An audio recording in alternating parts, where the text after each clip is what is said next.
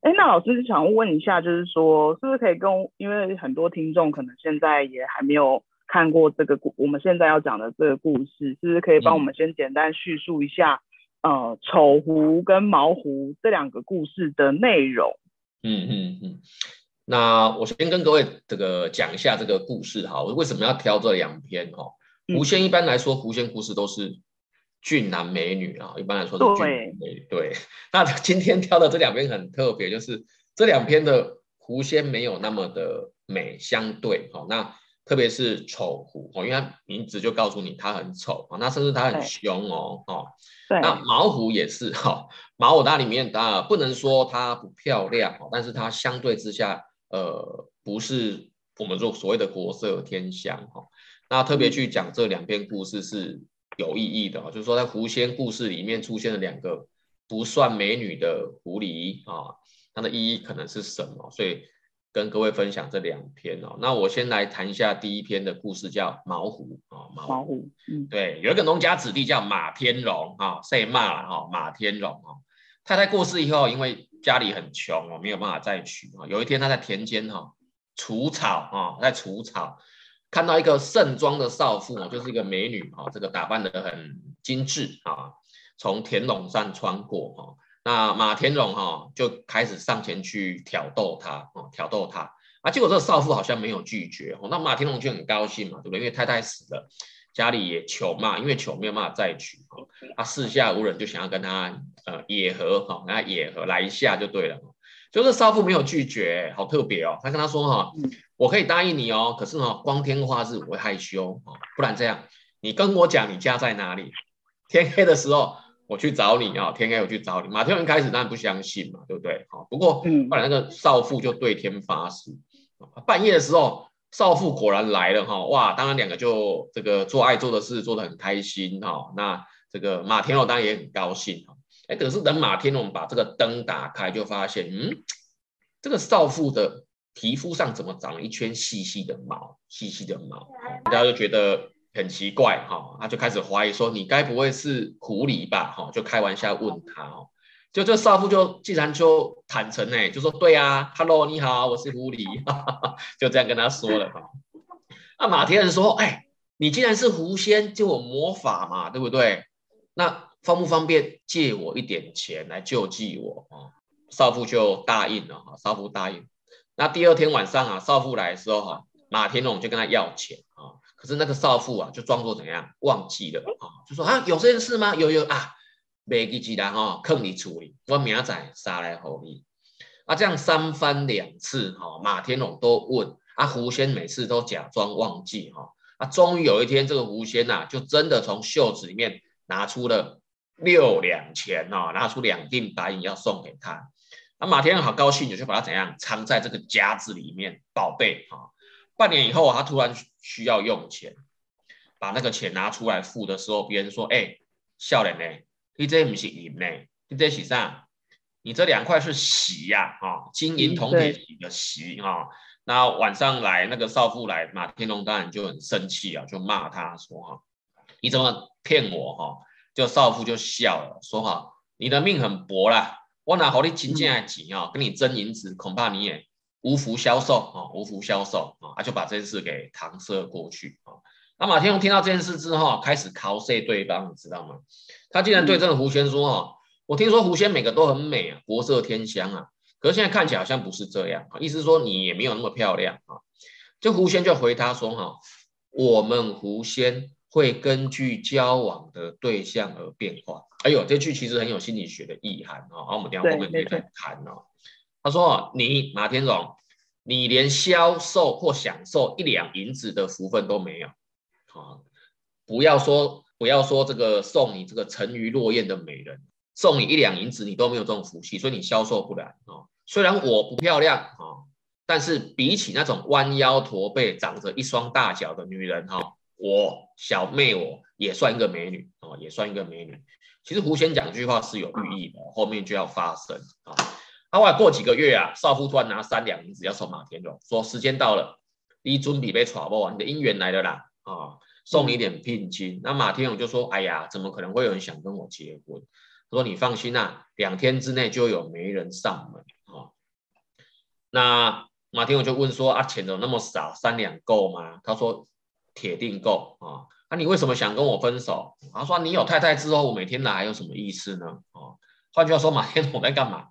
马天龙第一个嫌钱少，第二个希望他结婚之后还可以跟吴仙这个，对对 对对对对，还可以再继续白天一个晚上一个哈。换句话说，马天贪呐，哦贪。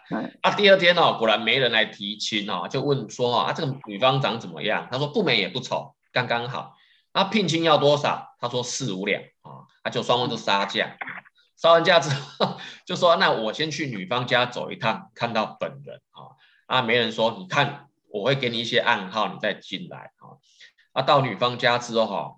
这个马天龙就进去哈，没人安排好，说你现在假装进去拜访我的表亲啊，从他家门前经过，说顺便看一下。哎，马天龙照做，就看到这个未来的太太在屋子里面坐着啊，然后他趴在床上啊，请人家在背上搔痒。那马天龙走过去，快步走过，发现哎，真的如他所言哈，这个再不美也不丑，好啦，那就答应了哈。后来这个婚礼办完，真的刚刚好三两整哦，都没有剩下。等到结婚的那一天，他把这个盖头掀起来，才看清楚，哇，这个妻子就长得鸡胸驼背啊，那脖子缩得像乌龟一样啊。再往下一看呐，他的脚大的跟一艘小船一样啊，有一尺多长。马天龙这才醒过来，哎呀，原来当初狐仙之之所以会这么说啊，都是有原因的。好，都是有原因的。故事在这边就结束啊。那这个故事有几个重点啊？第一个就是说，马天龙的太太死掉啊，这件事其实从深度心理学的观点来看，我们其实常常看到类似的剧情哈。比如说，我们先前有分享过这个聂小倩啊，聂小倩的故事哦。那宁采臣的太太生病了啊。那他来到这个郊外游玩，遇见了女鬼哈。这个太太的生病啊，或是说太太的去世啊，在我们来看，常常跟什么有关呢？就是说，一个人跟内在的女性面断了联系，哈，内在的这个女性面哈。因为深度心理学是一个强调成双成对的心理学啊，那我们相信说。每个人的内在都有男性跟女性面啊，所以我是男生，我的内在会有个女生。听众朋友，如果您是女生，你的内在会有一个男生哈，都是双性的。那所谓的太太死掉，指的不是真实事件，而是内在的心理事件啊。当我们想要用心理学来理解故事的时候，我觉得这是前提哦，大家一定要注意哈，因为很多人会误会哈，会误会。心理事件的发生，就是他的内在的，他跟自己内在的女性面断了联系，断了联系之后，因为很穷困啊，没有办法再娶。这个穷困指的也不是他物质层面的穷困啊，指的是他的人格很贫瘠，人格很贫瘠，所以他在田里种田。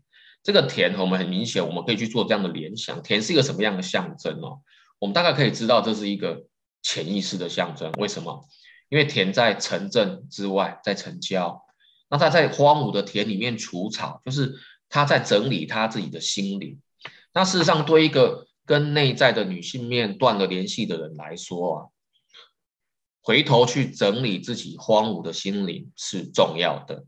哦，如果讲这边讲的太深，各位，我举个例子，就是说，如果你刚分手，最重要是整理你的心情啊，不是立刻交心的啦。那果然，你看他在整理的时候，狐仙经过。我们的马天龙干了什么事呢？马天龙就马上想要去调戏人家，挑逗人家，说不然我们在田里来一下吧，呵 呵来一下吧，哈。那狐仙当然就拒绝了。那我们这边要去思考说，为什么狐仙会在这个时候出现？那其实我们就发现哦，中国的狐仙故事哈，常常有类似的主题哦，就是狐仙很容易出现在。人接近中年的时候哦，那今天这个很明显就是一个成年，至少是成年以后的的一则故事嘛哦。为什么这么说？因为人在中年之后有几个重要的主题会出现啊。好，那其中第一个叫做亲密关系，那第二个就是死亡的焦虑啊，死亡的焦虑。那在这种时候啊，狐仙的出现哈，会跟什么有关啊？就是。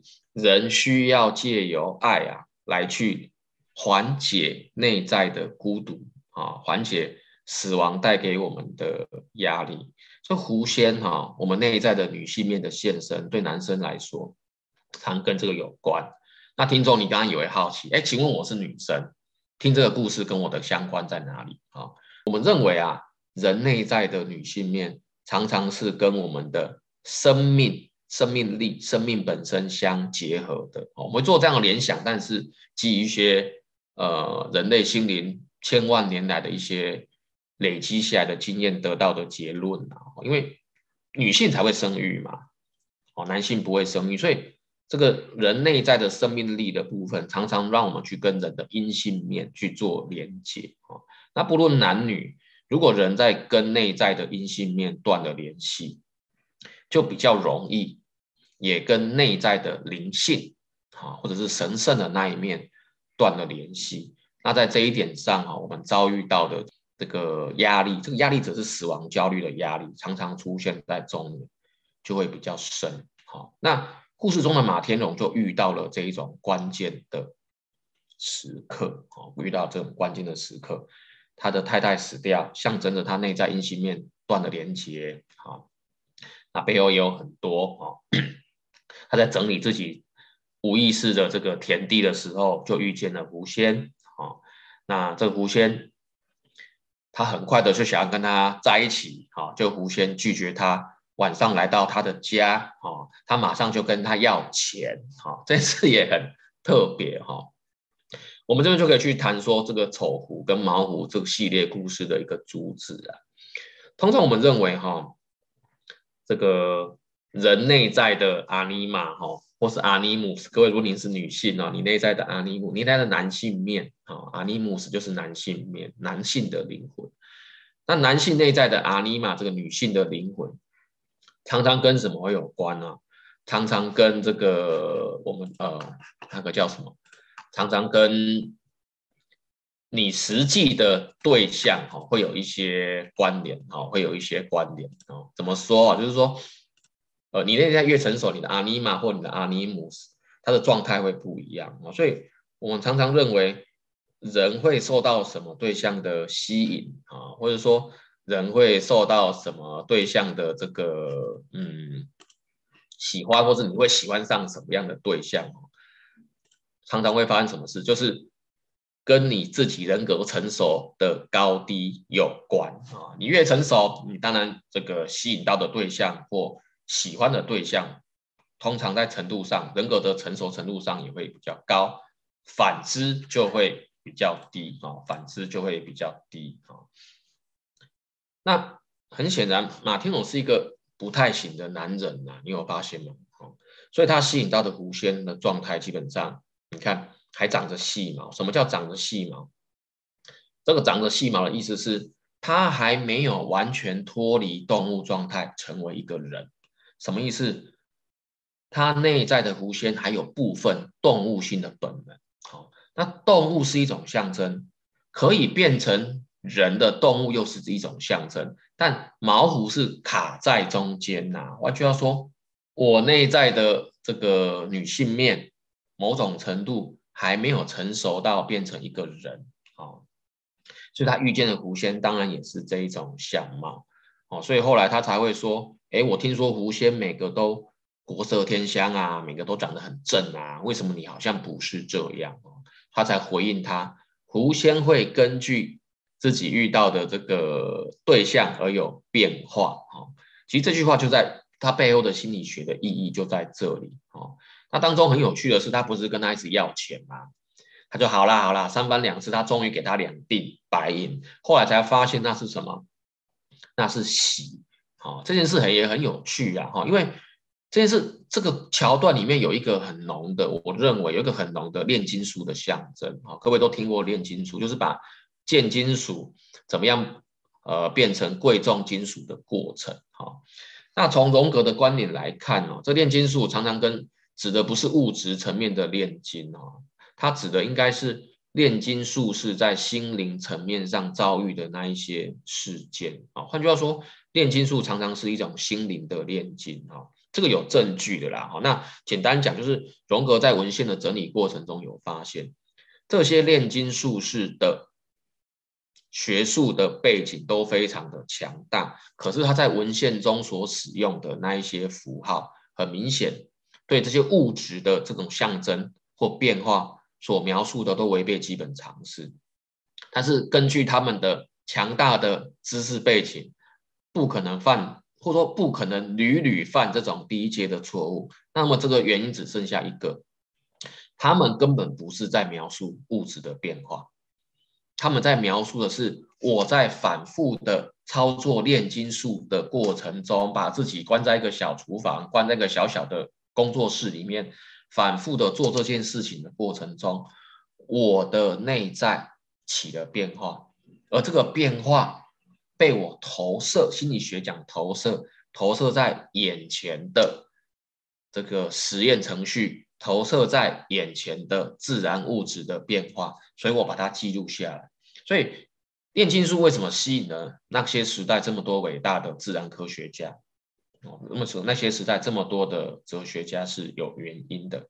原因并不是在于它真的变成了黄金，而是在反复操作的过程中，这些实验者经验到我内在有一个东西，因为炼金的过程被纯粹化了，被纯粹化了。那如果各位，听众啊，你觉得这样很难想象哈？你倒是可以思考一件事，就是金庸的小说里面，请问哪一个人的武功最高？《天龙八部》里面是乔峰武功最厉害，还是慕容复啊？不要不武功雄强的是什么人？少林的扫地僧有没有？少林的扫地僧，他们不是进入少林的这个藏经阁，就图书馆里面偷东西嘛？偷什么？易筋经，对不对？偷一些武功秘籍，结果搞半天，里面有一个谁啊？有一个在里面扫地扫三十年、五十年的老和尚，还是功夫最深的，很有意思哦。为什么图书馆员负责扫地的图书馆员功夫那么好？因为他每天在扫地，很有趣哦。各位，你来思考一下。每天在扫地，跟每天在实验室里面烧东西，请问哪里很像？那每天做重复的事，很容易人会如何？走心？走心吗？不是进入一个很专注的状态？对的，对对对，对吗？对，会进入一个专注的状态，而人在那种专注的单调或单纯的状态里面呢，就会把内在的一些东西给投射出来。哦，给投射出来，进入那个情境。所以，如果我们用这种象征的语言来看啊，为什么说少林的扫地僧武力最武功最高？不是他说他武功高，而是他长久以来专注在做一件事的结果，已经由技入道哦，由技入道，这个是道家的名词啊，哈，这个由技术进入一种道的层次。在他那里，他反复扫的不是地了，他反复扫的是。内在那些不干净的东西，那黄金也是啊。炼金术是反复烧炼的，不是习。它反复烧炼的是内在人格的那些杂质。我们三月二十七号有一场讲座，是谈牧羊少年的奇幻之旅哦。不知道各位观众朋友有没有看过？一定有看过这本书或听过《牧羊少年的奇幻之旅》。这牧羊少年在启程穿越沙漠之前。也曾经做一件事，如果你看过，不知道还记不记得起来？他离开西班牙哦，来到这个非洲之后，他的钱黄金是不是被小偷偷光光？各位还记得吗？就牧羊少年做了一件事，诶，他来到一个水晶商人的家做什么？大家还知道吗？他来到水晶商人的家，帮他每天擦水晶，有没有？他擦水晶这件事情，他持续了一年。它持续了一年，所以各位你可以看哦，每天反复的擦水晶，每天反复的扫地，每天把自己关在小工作室里面烧黄金，锻炼也烧蒸馏，那个过程反复。哦，这个过程其实很接近啊，就是这个过程会让我们看到的是内在心灵中发生的一切。那真正吸引炼金术士去投入的，其实就是。这件事啊，其实就是这件事。那牧羊少年也因为反复的擦水晶杯、水晶玻璃，让他取得了穿越沙漠的资格啊。这是我们三二七牧羊少年的时候会谈的啊。那马天龙有没有做这件事？刚刚的故事很短，各位回想一下，男主角马天龙他没有做这件事，他的太太死掉，家贫不能再娶哦。这书里面有写，他家贫不能再娶，然后他就去田边里面除草，除没两下子就跟路过的这个异性不认识的陌生女性想要来一下。你说这个人，他在他对自己的内在，不要讲内在，他对自己的内外在啊下的功夫深不深？坦白说不深啊。所以他能够结识的狐仙，或是狐仙说你连销售一两银子的福分都没有，他没有为自己的人格攒下存款，也靠走就扛啊。所以当他要去提领出来的时候，你看，当狐仙离开他说你缘分来了，他说那我的下一个太太会长怎么样？他说：“问媒人，媒人说不美也不丑啊。虽然不美也不丑，但是在身形身材上可能有一些缺憾啊，有一些缺憾。人如果他的内在的人格成熟程度不高，那么吸引到的对象或者他会喜欢到的对象，基本上是跟我们是同步的。换句话说，每一对夫妻，或者说。”每一个伴侣、配偶、男女朋友都一样，在做观众朋友都是，我们会结交的对象、吸引我们的对象，跟我们内在成熟程度高低有关啊。因为感情往往先奠基于一种投射啦。我就是那个人为什么吸引我？因为他身上具备某一种特质，而那个特质刚好是我所需要的特质，然后我就把这些投射在他对方，然后爱情或所谓的一见钟情。就会这样发生啊！这是我们在看第一则故事的时候会去看见的东西啊。不好意思，讲的有点久啊，是不是应该 让主持人也讲一下啊。没有哎，老师，我刚好有一个朋友问问题，我帮他来这边问一下。他是问说，因为阿尼玛跟阿尼姆斯都有正反面的部分，那亲密关系的失败是自己和自己的阿尼玛或阿尼姆斯失去失衡吗？是阴影混合阿尼玛阿尼姆斯吗？比如说觉得自己不好，是哪个特质是自己无法接纳或改变，或是讨厌自己某些性格，排斥自己的某些部分，还会把自己压抑排斥的东西投射出出去这样子吗？比如说你你觉得你排斥某个人，但又说你很像以前的我，呃这句话是愚蠢的吗？所以说这句话的人是在讨厌过去自己曾经有的部分吗？他问了一个蛮大的问题。嗯，我首先应该先回答一个问题，是阴影和阿尼玛、阿尼姆斯之间的关系是什么？我们应该这样讲哈，阴影、阿尼玛、阿尼姆斯，我们都认为它位在潜意识中，这些心灵的元素会彼此相混，会哦，它并不是彼此独立的哦，它不并不是水遇见了油，哦，然后会分成两层，彼此会界限很清楚，不会。我们无意识中或潜意识中的东西，常常是拉这会啊。那狐仙就很明显就有一个阿尼玛或阿尼姆斯跟阴影混合的问题。如果狐仙是男的，那就是阿尼姆斯。我的认定啊是这样啊。亲密关系的失败，是不是自己和自己内在的异性面之间产生了一些失衡？亲密关系的失败的原因有。很多，那我这边要先说，亲密关系如果不成功，这个责任是双方的，听好哦。所以，请你也不要因为这样你就责怪自己，不是。我认为责任往往是涉及双方，双方都有义务把投射在对方身上的阴影给收回来，双方都有义务的。啊，那当然我们没有办法改变别人，人能够做的叫做影响对方，这一点我觉得听众、观众朋友一定要很清楚。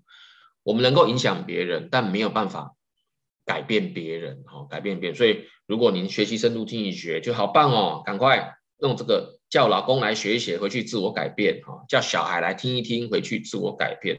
那么你最终一定会一定会失望，哈。但我们能够做的是，自己先从自己这一块把投射在对方的阴影给收回来，好，这一片是可以做的，好。那。Arrow Home 问的问题也比较也比较多哈，他说，呃，讨厌自己的某些性格，排斥某些自己的部分啊，会把这些东西给投射出去，是吗？是的，人会有这样子做啊，人会这这样子做啊。那你问的最后一个问题是，如果我们讨厌某一个人，说你很像以前的我，请问说这个话的人是在讨厌着过去曾经有的部分吗？是，但不是曾经。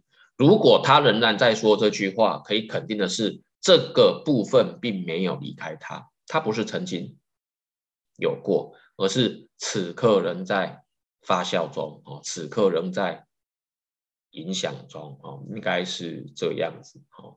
阴影是无意识的啦，对不对？我们常说阴影是一种原型，或者可以把它视为一种情节都可以。这种东西在潜意识的、无意识的层次上在影响我们。那觉察程度低的人，不容易看见自己有这些部分。人总是会在别人的身上看到，是别人有，是你有，他有，但我没有。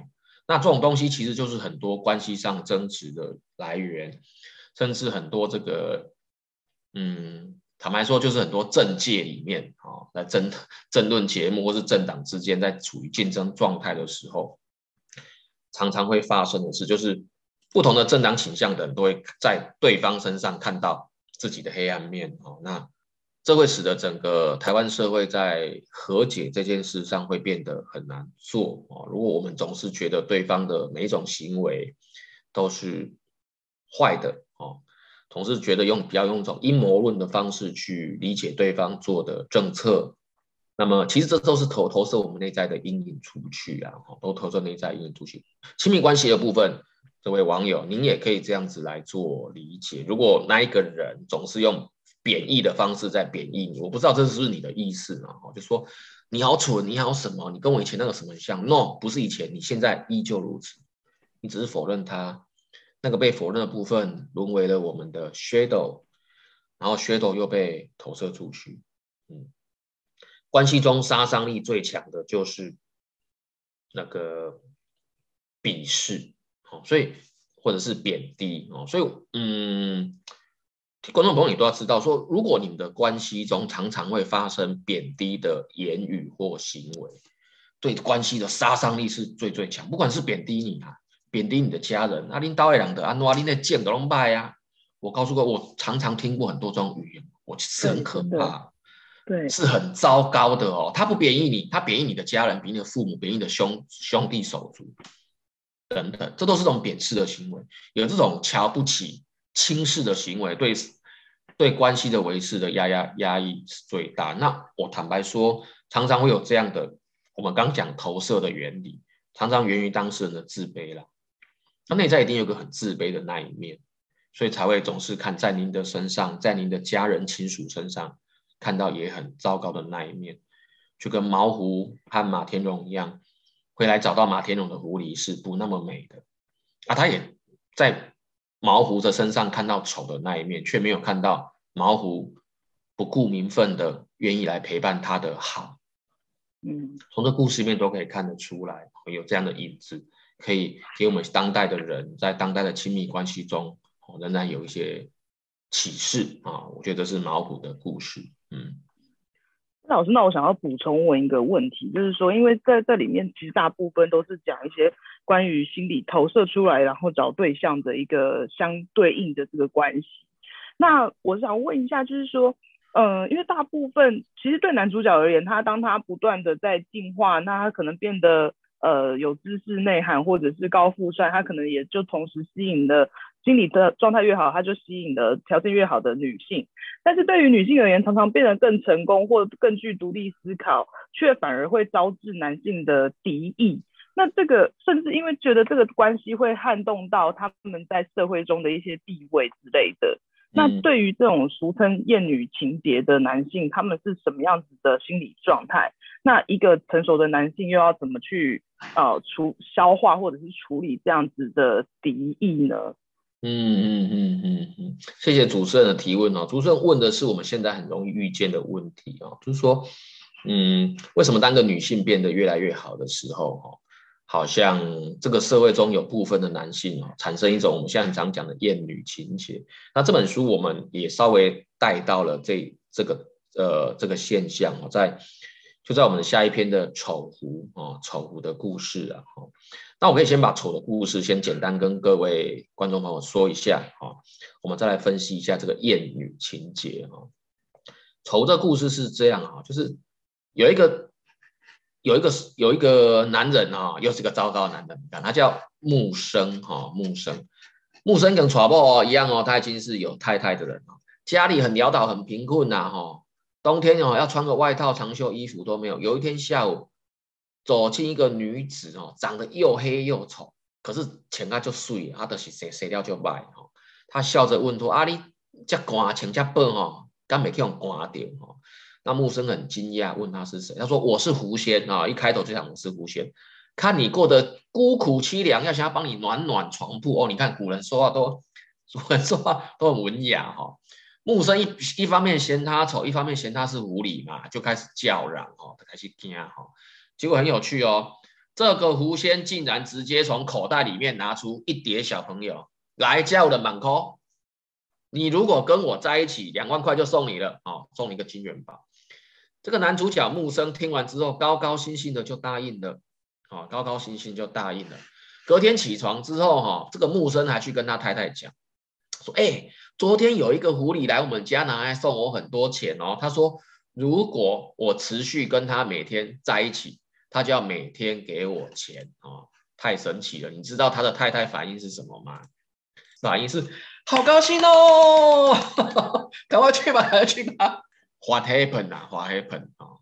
老公在卖淫，然后太太帮着老公卖淫呐，你知道吗？一般的这不是一般会发生的情节吧？一般应该会很生气，会很羞羞羞愧吧？哈，太太很高兴说：“老公，你继续出去卖吧，帮我们家赚一点钱回来。”这个狐狸长得又黑又丑，更可怕的是男主角的太太也同意他去卖淫。各位，如果我们一样哦，我们把它视为是一个心理事件，而不是真实事件，请问男主角的内心发生什么事？他的内心一定非常糟糕。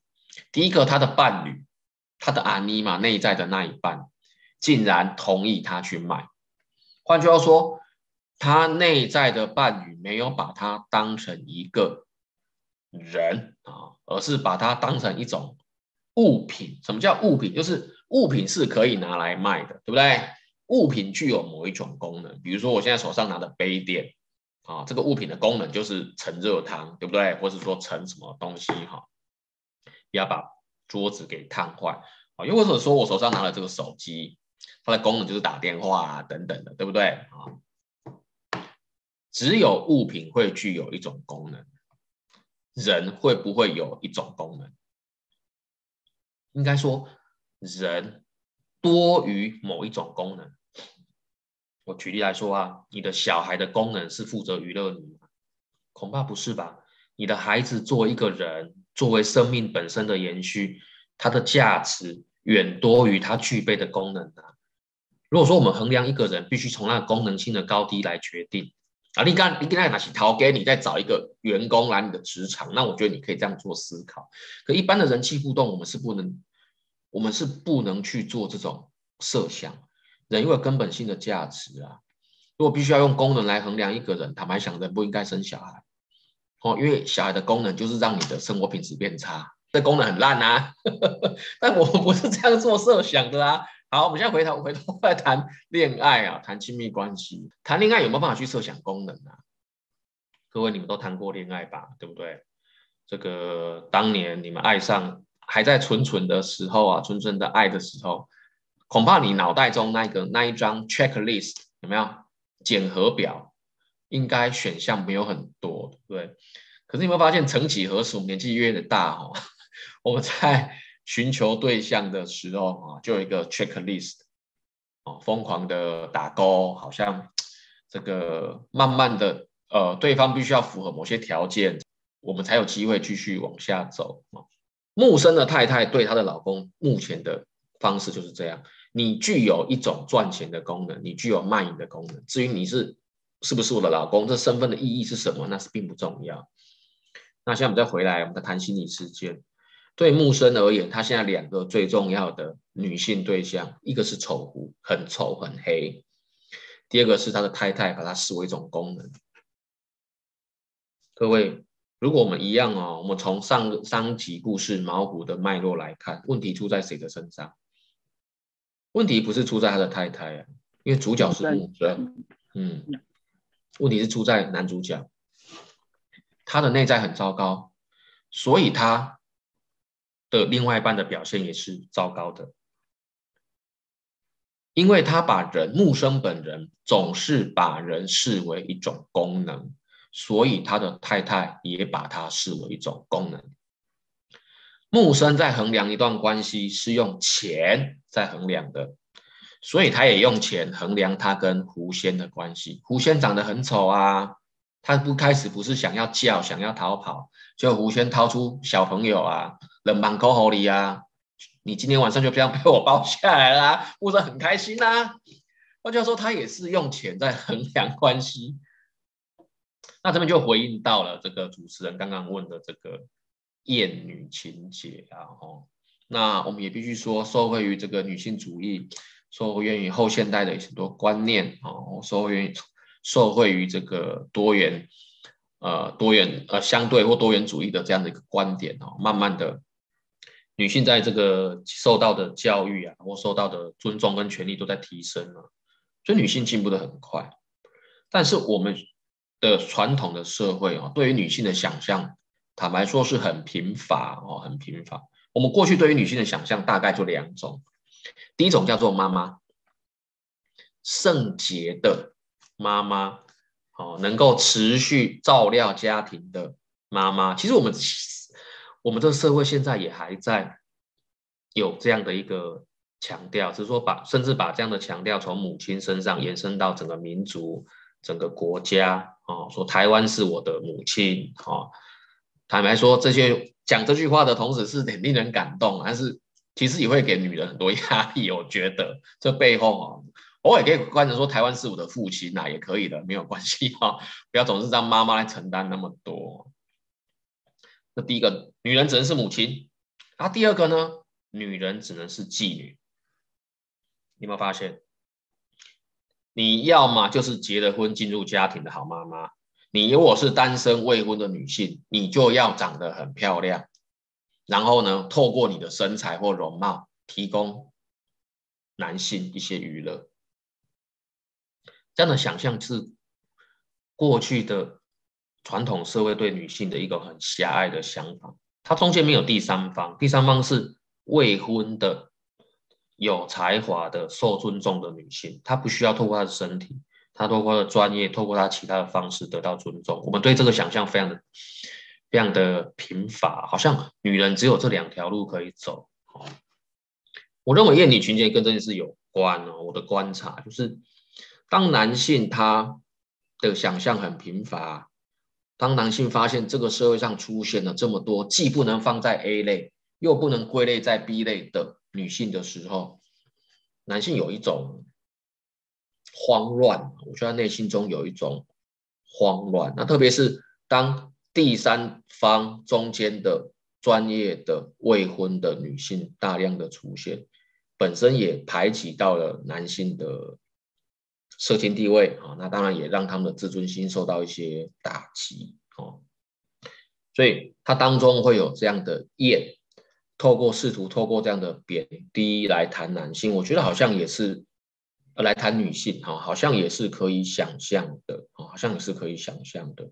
但 meanwhile，我也要说，哦，还是有很多的男性愿意去乐于去拥抱这样的一个改变啊，乐于去拥抱这样的改变啊，那也让这个社会越来越共存共好啊。虽然是题外话啊。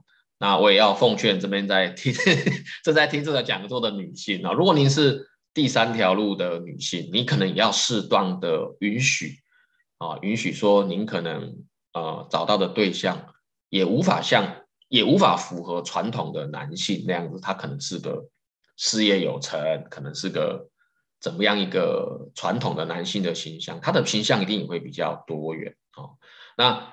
我在想，在婚配市场中有这样的一个落差，当然是男性对女性的想象上太狭隘了。那女性对男性的期待上，可能也会历经类似的历程。好，所以我觉得这刚好是两性啊，互相在对方身上重新学习不同性别特质的一个好时代哦。我用个比较正向的观点来看哦，可能是这样。嗯，那呃，因为老师就是像刚刚有讲到说，这个相对来讲，其实女性对于男性的想象，可能 maybe 也是一个比较呃狭隘，有有的时候也是一个比较狭隘的状态，因为我们总不能说我们现在有一个很知识的知识。就是有有智才、有智慧能力、有信心的一个独立的状态，然后但是我们还是要求一个男性他要像往常传统那种状态的样样貌。那呃，我其实也想要再问追问一个问题，就是说呃，在个体化的路上，因为像书里面大部分出现的可能都是男性在面对自己的呃阴影的这个状态，阴暗阴性面，然后面对那个阴暗面的部分，那。女性的内心其实可能也是在面对他们的阳性面的部分，而且他们还是有阴性面的部分。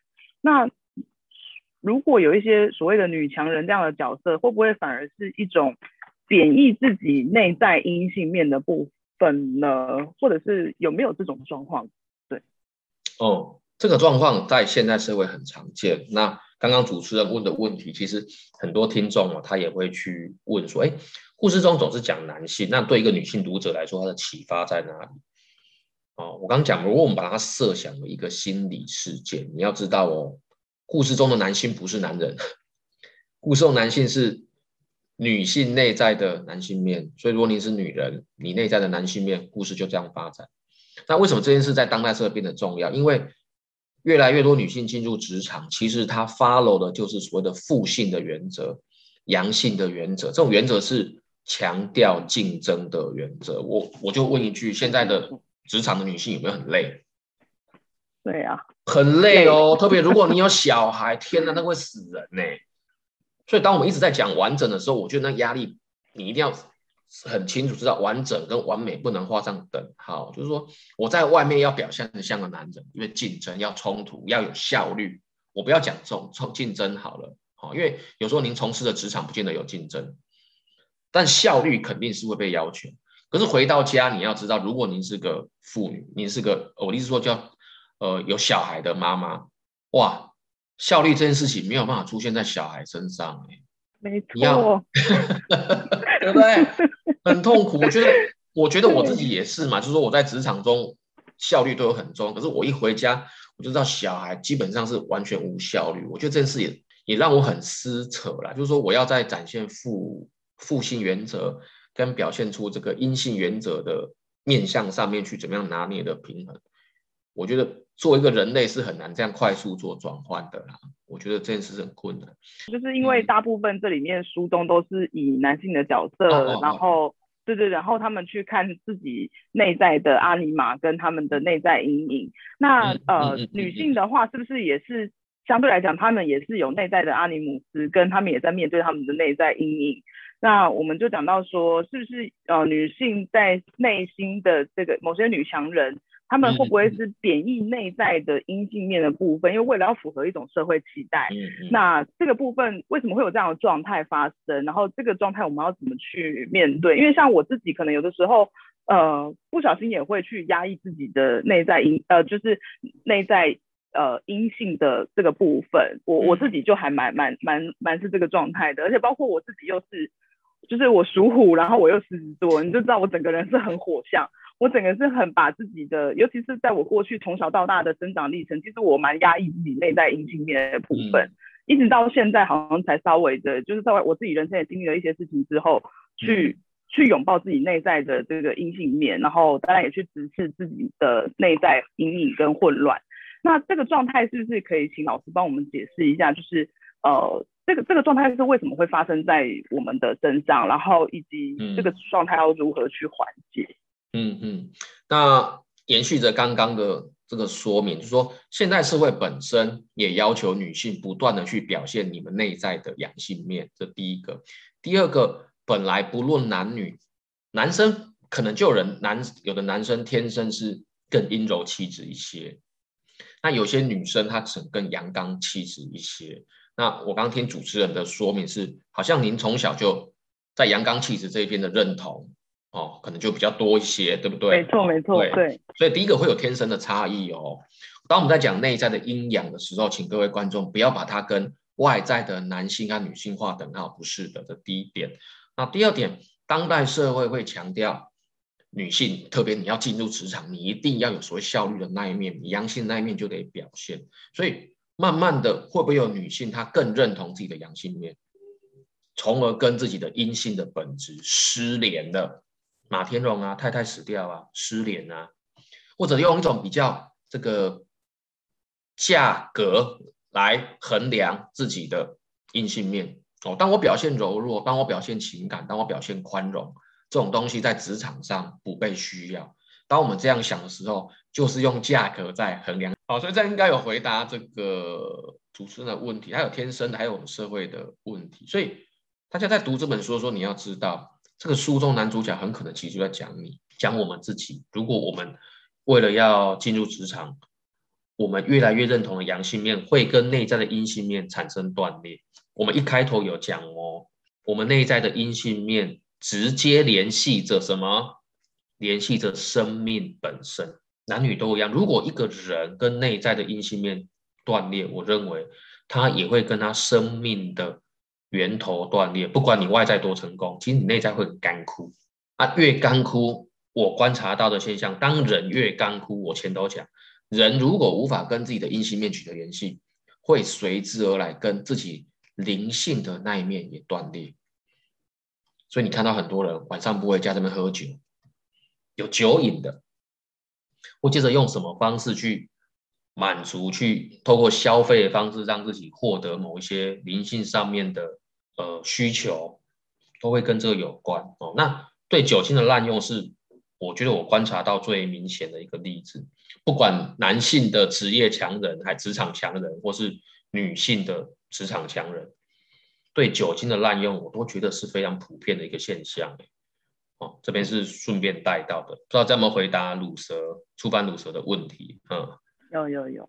那老师，因为刚刚后面的故事，嗯、那个丑福的故事好像还没有说完，是不是可以帮大家？好像刚刚只解释解解说到那个他拿钱出来的部分。对。那后面是不是可以老请老师帮大家再继续把它说完？好，没有问题哈。那他太太也同意他去卖了哈。后来他们就很高兴。那果然过了一段时间之后，他家就慢慢有钱起来，因为他每次都带很多钱。可是当他的家越有钱，这个丑狐拿来的钱就越少了，哦，那这个时候木生就开始想要反悔，就是说处理的无情啊，对吧？那你长得那么丑啊，你又不带钱来，我就慢慢的想要跟你拆，哦，所以有一天就慢慢的竟然找来一个驱妖的法师，哈，贴了符咒在家里，希望把这个丑狐赶走。就丑看见之后非常生气哦，就把符咒给撕下来，丢在木生前面说：“你以为请这种东西就跟奈何得了我吗？哦，你要我离开可以，我当时给你的钱还来哦。”说罢之后，气愤的就离开他的家。哦，木生惊到，马上赶快联系法师说：“哎，你进讲和我的符啊不好哦。”哦，法师亲自开坛做法，就做法做到一半，突然看到法师的脸上开始流血啊，就人就往后倒。为什么？原来法师的耳朵竟然被割掉，好哇！大家吓得赶快四散逃跑，开始酸哈。结果在在大家逃跑的时候哈，开始飞进来很多的石头哈，砸进屋顶、窗户、家具，什么东西都砸坏哈。那大家都躲出去，让木生躲在床下缩作一团哈。那不久之后，丑福就抱着一只怪物走进来。这个怪物啊，他形容它猫头狗尾。是猫的头，却有狗的尾巴，哈，它的名字叫做西西，啊，西西，哈，它丑就唤一声说：“西西，去咬那个坏蛋的脚的龟，穷鬼，哈，嘎也卡，哈，一口咬住。”让它形容哦，它牙齿比刀还锋利，一它脚想要缩起来，缩不回去，为什么？全身无法动弹。怪物咬它的脚趾哦，咬碎那个声音哦，非常的清脆，哈。木生痛得快晕过去求饶，他说：“可以啊。”钱全部交出来啊！那木生就把所有的钱都交给他。他说：“日后还要在十天内再凑六百两还我啊！”木生很无奈答应啊，他就叫西西离开。后来他的家人把他扶起来，发现木生断了两颗脚趾头哦，他休养了整整半年哦才好。那钱还给他之后啊，木生又跟以前一样贫困的哦。换句话说，他一个从喝亚变做善家啊。那过不久之后啊，听说这个丑狐啊找上了邻村的于某人哦，一样没有名字叫于某人。那于某人是一个老实人啊，一个老实农夫，家境也不不富裕哈。那他跟丑狐相好的这三年里面，家里慢慢的有钱哦。那这个于某后来就去世啊，去世之后啊，丑狐还是常常到于家去啊。可是这次去他不再带钱哦，他这次去哈会从从于家里面把一些钱全部给拿走哦。家里人都知道这是狐仙拿走的，好，可是不敢去跟他讲。有一次丑狐再来的时候，这个于某那个老实农夫的儿子很诚恳的跟丑狐叩头哦，跟他说哈，爸爸虽然已经走了。可是我们毕竟是你儿子，对不对？因为你曾经跟爸爸好过啊，那在名分上你就是我们的妈妈。爸爸虽然没爹啊，但是我们名义上也是你的小孩哈。你虽然不来体贴体贴我们啊，就说你没有再拿钱来没关系，可是你又何必忍心看我们怎样挨饿受冻？就从从家里就再拿钱回去啊。丑胡听罢就走了，从此之后再也没有回来过。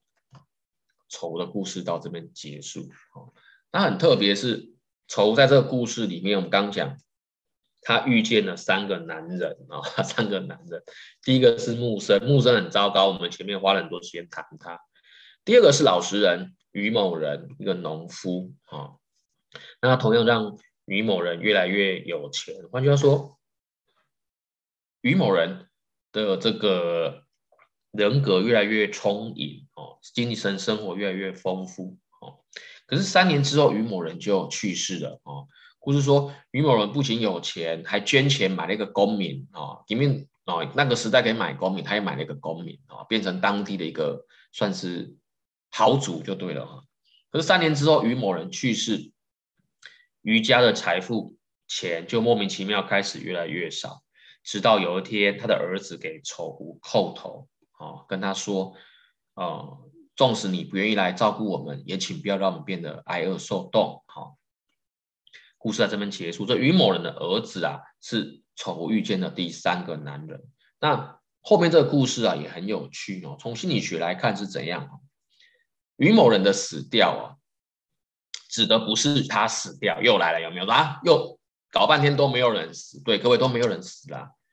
从心理学角度来看呢，故事中的每一个人物，故事中的每一个情节，其实都是我们内在心灵的某一个部分哦。各位一定要先有这个概念，它叫心理事件。那于某人去世，他的儿子出现，他的儿子没有再跟丑胡这个在一起，对不对？所以你来看哦，特别之处就在这里哦。父子啊，对我们来说，它是一个什么？一个老旧的自我跟一个新生的自我的差别。所以我们在童话故事里面常常看到类似的描述，叫做你一个年老的国王哦，他有两个儿子或三个儿子哈，他要要决定哪一个儿子才可以继承王位哦，那就开始给儿子们出了一个考验或三个考验哈。这当中的父死子继就有一种。老旧的自我逐渐衰败了，逐渐没有功能了，逐渐僵化了。那新的自我必须要成长起来，重新承担，变成人格的主体的一个象征。那这边我们也可以这样思考：爸爸一个老实农夫死掉，为什么？他从贫困到有钱，然后又买了公民。换句话说，这个自我在运作了多年之后，也慢慢的僵化，这是很常见的哦。就是说。每一个年龄段都有每一个年龄段适合戴上的角色面具，每一个年龄段都有他应该表现出的呃角色行为，所以年龄段跟年龄段在交汇，年龄段跟年龄段在变化的时候，中间的那个过程哦，很容易怎么样？就是人哦，重新向内在。寻求新生自我茁壮的一个历程啊，这种转型过渡的阶段。儿童期进入青少年，青少年变成成年，哦，那在大学念书的学生刚刚毕业，哦，或是呃成年人遇见了中年危机，哦，刚刚退休的那几年都一样，一个身份 A 转到身份 B 的转衔阶段，都会历经这个所谓的于某人去世，儿子跟丑之间正在拿捏关系的远近的问题。那我们这边就看到于某的儿子，他在处理跟内在的丑狐，或说他内心的阿尼玛与阴影的合体的时候啊，处理的其实是非常有智慧的。他做的方式是什么？钱渐渐的少了啊，于某人向着他叩头，向着他祝告、祝祷，好祷告说：“爸爸虽然走，但我们是你的儿子。”你有发现吗？说爸爸虽然走了，但我们是你的新男友，对不对？那就。不行了啊，对不对哈？所以他的儿子是整个故事中唯一没有跟宠物发生关系的人。哦，一言之，对他而言，与阴影保持距离是最重要的功课，是新生的自我此刻最重要的功课。好，那也是因为这个原因，丑吴就离开，哦，从此没有再回来过。所以。这个故事一样可以用个体化的角度来去思考它啊，去思考它说，人怎么样跟内心的异性面、跟内心的阴影啊取得良好的互动。那跟他互动的时候，我们可以得到什么东西？那也要注意啊，呃，如果我们用什么不好的态度来对待他，又会得到什么样的反馈啊？比如说木生用道士把他赶走，结果你会发现。阴影会害怕这个道士吗？不怕，还派了一只怪物咬伤他的脚，让他休息了半年才好，又重新变得贫困啊。这是我们去看待丑狐这个故事的这个主要观点。嗯，那老师，我想问一下，就是说，因为像其实这个丑狐，呃，就是于某的孩子，他视丑狐为母、嗯、母亲，然后他。我觉得他做出了一个很好的一个距离。那呃，因为我觉得我们在每个人在还没有能力跟内在阴影互动之前，其实我有点不太确定说我们是要跟内在阴影保持界限吗？可是这个界限又不容易保持。如果我们不慎被卷入，或是不慎越界，就是被阴影卷入的时候，又该怎么办呢？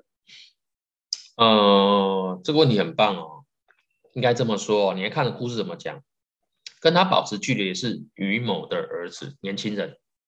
好，事实上，怎么跟阴影互动，不同的年龄阶段还真的不一样。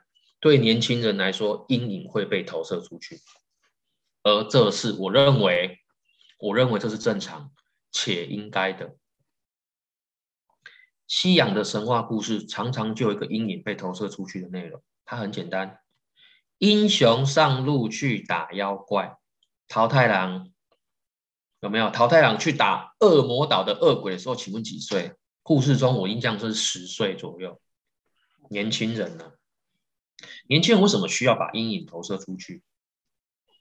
如果年轻人如果没有一个可以对抗的对象，那他就不会长大。我认为，年轻人什么手上什么都没有啊。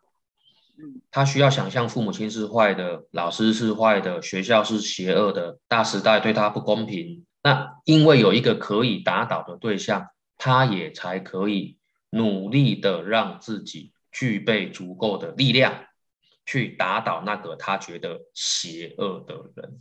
这是年轻人的任务。可人在中年之后任务不一样，人在中年之后会慢慢发现，那个要被打倒的对象根本不在外界。那个我过去视为邪恶的人，邪恶的行为，其实背后有许多原因，有许多其实是立基于良善的初衷而做出的行为。这时候我们就会认识到，哦，原来阴影在我们内在，阴影是我投射出去的。那些人并没有我们想象那么坏，他有他的不得不，而这个不得不往往是为了大局而着想。所以世代对抗是正常，而且我认为是健康的。年轻人的工作是恨这个世界，某种程度啊，这个世界不美好，所以我要让它更美好，这也是一种恨啊。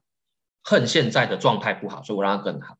中年人某种程度，某种程度不是全部啦，要负责被恨。那台湾有一句老话讲得很好啦，养儿方知父母恩呐、还没当父母亲之前，我们会觉得我们的父母亲这样的不好，那样的不好，那样的伤了我们，这样的如何如何。可是当我们自己成为父母亲，才发现父母亲没有办法完美，特别是我想初班鲁蛇跟我的年纪差不多。我们的父母亲的那一个世代，没有亲子教养专家这种东西啦，没有，没有像陈志恒、泽爸这么棒、这么优秀的心理学老师，可以教导我们怎么样维系好这个亲子关系、家庭关系这样的书籍。嗯，他们拥有的资源、拥有的知识量，永远在至少在这一点上啊，远远低于我们。他们要怎么样表现的比我们更好？啊，他到这个年纪才会明白啊，就是安尼。啊，卡在拢讲，拢干嘛讲老爸对我，老爸、老爸、老妈对我不起，有没有？老师对不起我，学校对不起我，大时代对不起我，会会有这一些，确实也有对不起我们的地方有啦。那如果我们不去恨，我们就没有能力自我成长。可到中年之后，我们不能只有恨。那一样，所以我常为什么觉得说？啊、有的爸爸妈妈，谢谢你们挺我，挺这一套书，说，哎，这个书很好，要给小孩看，可以啦。啊、希望小孩从中学到如何变得完整。唔免啦，完整是你的套路，你别看透别人。完整是你的功课，怎么每次都叫小孩完整？小孩没有义务陪你完整啊。小孩的工作就是很让让你让你觉得很疲惫啦。小孩的工作就是让你觉得很疲惫，他的工作就是去在这个世界上好好的玩耍。在成长的过程中，把我们当成是这个世界迈向进步的一块阻碍和石头，狠狠的把我们踢开了，这正常的啦。所以木生的儿子需要跟阴影保持距离。于某人本人跟木生本人这两个年纪比较接近中年的人，才有必要学习跟内心的异性级，就是阿尼玛，还有黑暗的阴影丑狐，又黑又丑的这个部分。去互动，这个互动，他在书里面，在传说里面，常常用性行为来象征它，因为性行为本身就是两极互动最生动的表达啦，一男一女嘛，就是互相，呃，互相去探索对方啊，在生理上探，这个这是一个象征啊，这最生动的表达方式，哦，那所以这可能就回答了主持人的问题。处理阴影在不同年龄段的人身上，他要做的事情是不同的。呃，因为书里面其实常会说到，就是夫妻是共伴的心理，就是书里面有讲到，就是说亲密关系的失败会导致呃内在神圣的断裂。那这是一个蛮重的一个叙述。那想要问，在深度心理学上，就是为什么会这么重视这个伴侣的关系，以及想要问老师跟，或者是说，因为你们都是受过这个深度心理学的教育比较多，你们是怎么去看待离婚、呃同婚，或者是现在所谓的多元关系的这个这个这个状态呢？这个问题可以这么说啊，就是说哈，为什么会看重关系？哈，看重关系，因为。我们内在的无意识或内在的异性极啊，就是阿尼姆斯或 anima，，如果没有借由一个可以被投射的人，我们根本就遇不见他。哦，因为从定义上来说，阿尼玛、阿尼姆斯、shadow 这种东西都位在潜意识嘛。那潜意识叫做 unconscious，你意识不到，对不对？啊，那这个潜意识本身的内容，因为意识不到。可是它却借由某一种机转叫投射会表现出来。如果我们不能跟人建立关系，我们只想躲在这个离群索居哈，一个人静下来修行等等哦，没有办法在人际关系中借由投射表现出来，我们就永远不知道原来我的内在有这些东西。简单的讲，你每天躲在房间 work from home 比较轻松。我想上一波疫情，很多人经验到。很多人他经历过 work from home 之后，他不想回去了。哇，太高兴了，不用复应对这些很复杂的人际情境。真实人际情境会让我们挫折啦，可这些挫折就会也会让我们看到说，哦，原来我的内在有这些东西，时不时会跑出来。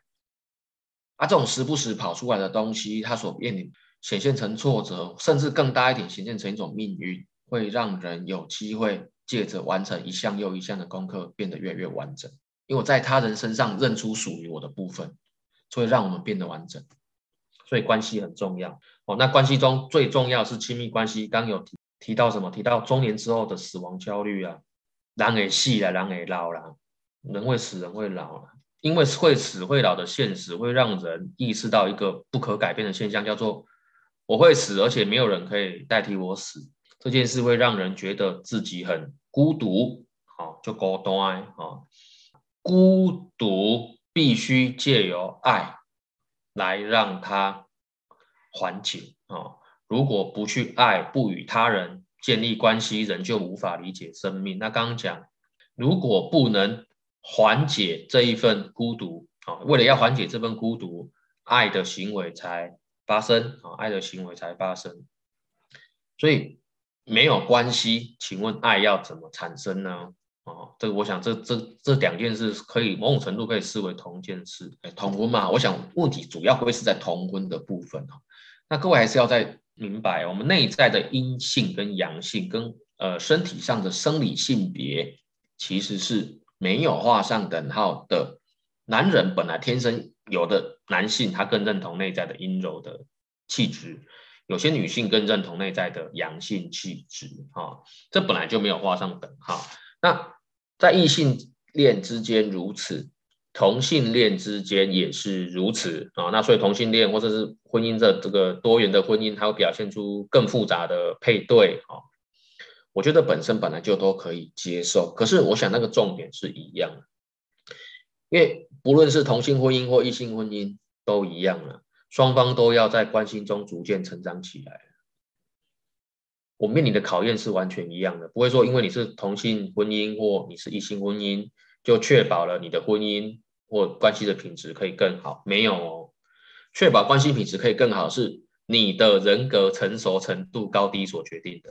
你把爱视为是一种能力，还是把爱视为一种对象所决定的？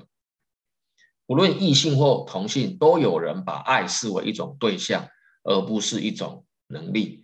什么意思？如果把爱视为一种对象，很容易如何？爱的消失是我的问题还你的问题？你的问题呀，因为你不是我内心中完美的对象啊，说我要跟你切啊，我要找一个更好的啊，或者你要想办法。符合我的期待啊！你要更瘦一点啊，你要更帅一点，你要再练壮一点啊，你的胸部要去弄大一点，等等。那么砍拖东西你也滚得的点，因为是对象，对象不够好，所以我不能爱。但如果你能把爱视为一种能力，那你的立场是完全不一样的。不管同性跟异性都一样，爱如果是我个人的能力问题，那当然跟我人格成熟与否有关了。所以我想重点是爱啊，不是我爱了谁。不是我爱的是男人、女人，同性恋男或同性恋女，我干嘛在一起？那不是我们看重的。我们一样哦，我们这样把它视为这种心理事件。我觉得各位就很清楚，不是对象决定了我能不能爱，而是我的人格成熟度决定了我有没有人可以爱，应该是这样。这样我们回答主持人的问题。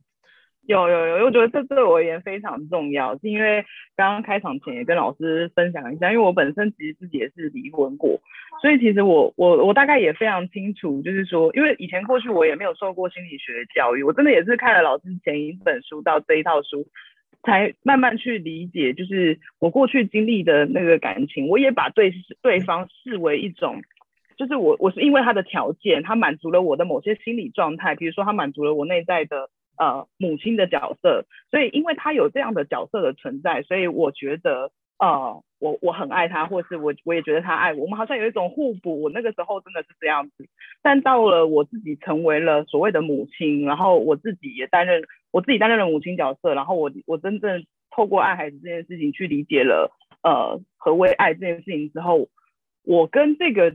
这个前任的关系就是形成了一种，嗯，说断裂嘛，就是我我我不用再从他身上寻求母亲的角色跟身份的，就是我没有，我不需要再寻求那个被关爱的感觉，因为我自己就给出了爱，我自己也成为了母亲这样子。那中间经历了非常多的历程，我才呃原谅了我自己这件事情。我觉得这是在看老师的书里面一个很大的一个我自己的收获，以及对我自己现现实状态的一个投射这样子。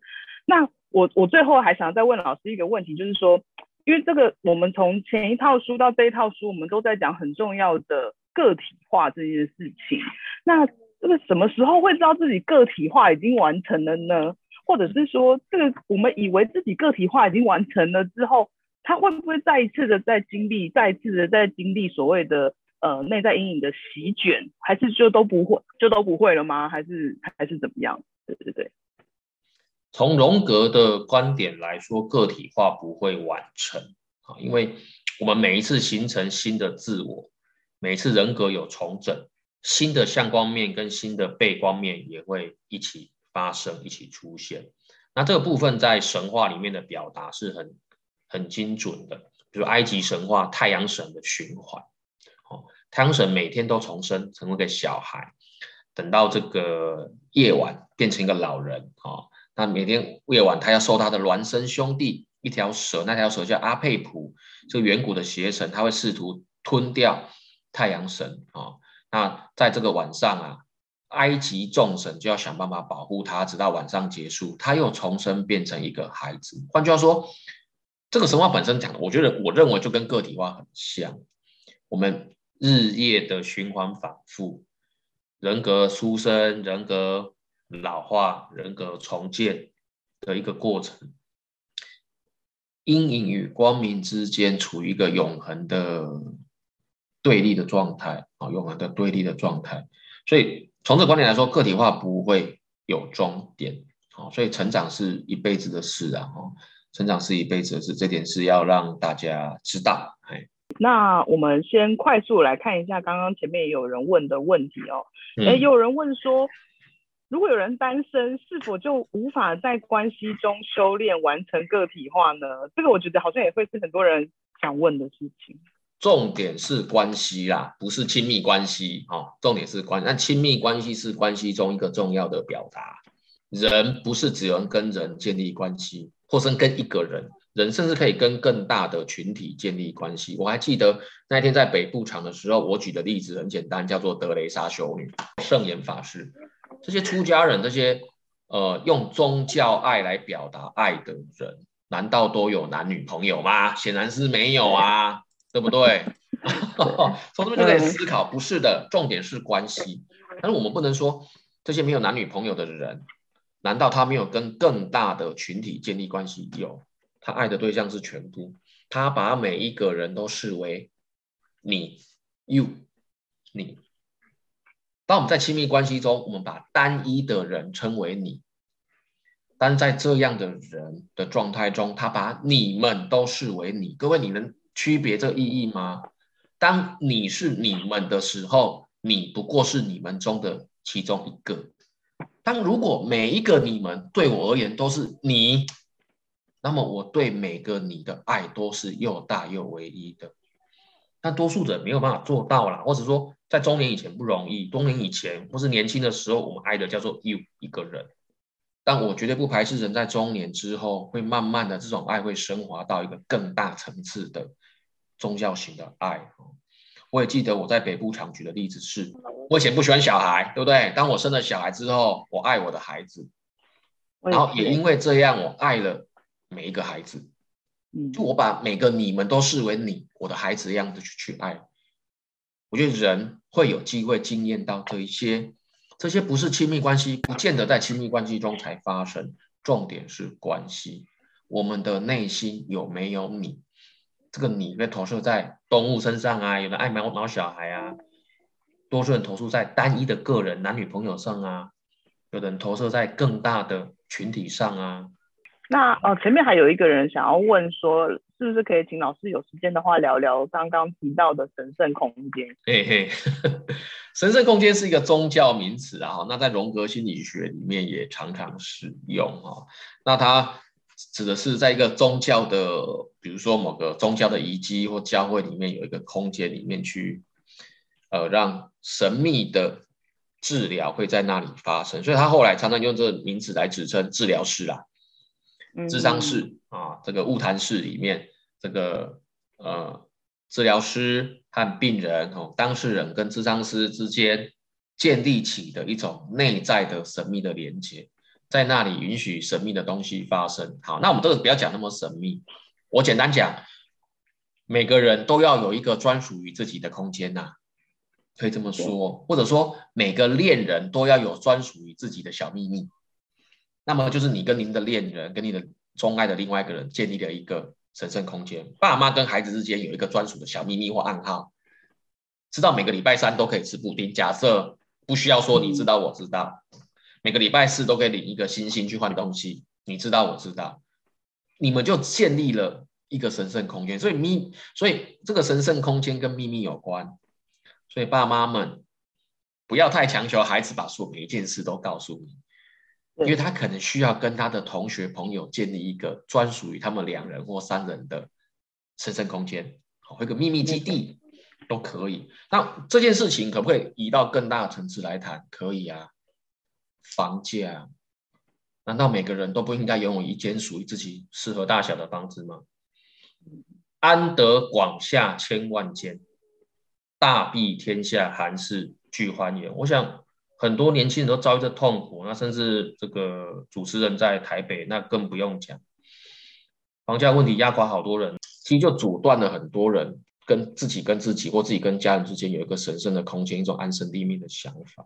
重要的治疗、重要的疗愈、重要的改变，都会在神圣空间里面发生。那如果外在的空间没有提供给我们，很多人就会失去这个转变的机会，这也会形成一种心理的暗流啦。哦，在社会的很多角落，一定会有因为很多这样的不舒服，因为转变无法发生，从而在外界转变出各种不适应的乃至反社会的行为，会有。所以我觉得心理学跟政治问题之间肯定是息息相关。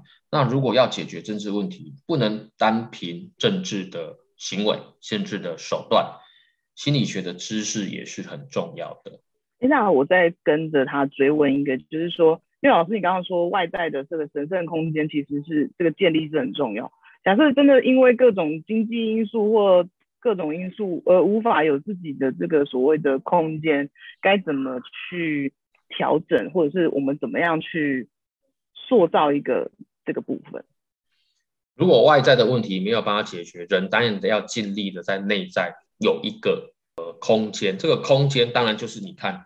很很很吊诡，房价越高，有一个新的名词出现呢，就是生鲜时蔬最近在卖的那个日历啊，仪式感，好，仪式感，好，所以这也 推荐生鲜时蔬，或者是这个很棒的我们的好朋友这个阿梅，哦，说说前阵子所发行的这个与狼同奔的女人的这个日历，我觉得都很棒，各种主题的都很好，哦，仪式感本身会为我们自己。内心建立起一个神圣的空间，可以去运用啊，可以去运用。那透过这个仪式感，我们知道我们在哪里。透过仪式感，我们和天地自然同步了。我觉得这件事情很重要哦，特别在台北北部地区打拼的年轻人，在六都、在新竹很多很辛苦地方打拼的这个观众、听众朋友，为自己建立仪式感，先把自己稳下来。这是我目前可以做的比较具体的方式。嗯，今天真的非常感谢老师，我们这边最后再帮大家宣传一下《传说里的心理学》，我真的非常值得推荐给大家。就是如果刚好你呃，不管是心理上面，或是最近的生活上面有什么样子的状态，我觉得去对照这书里面讲的东西，其实都有一些反射的呃内容可以看到。那总共有三本推荐给大家。我希望自己以后可以在。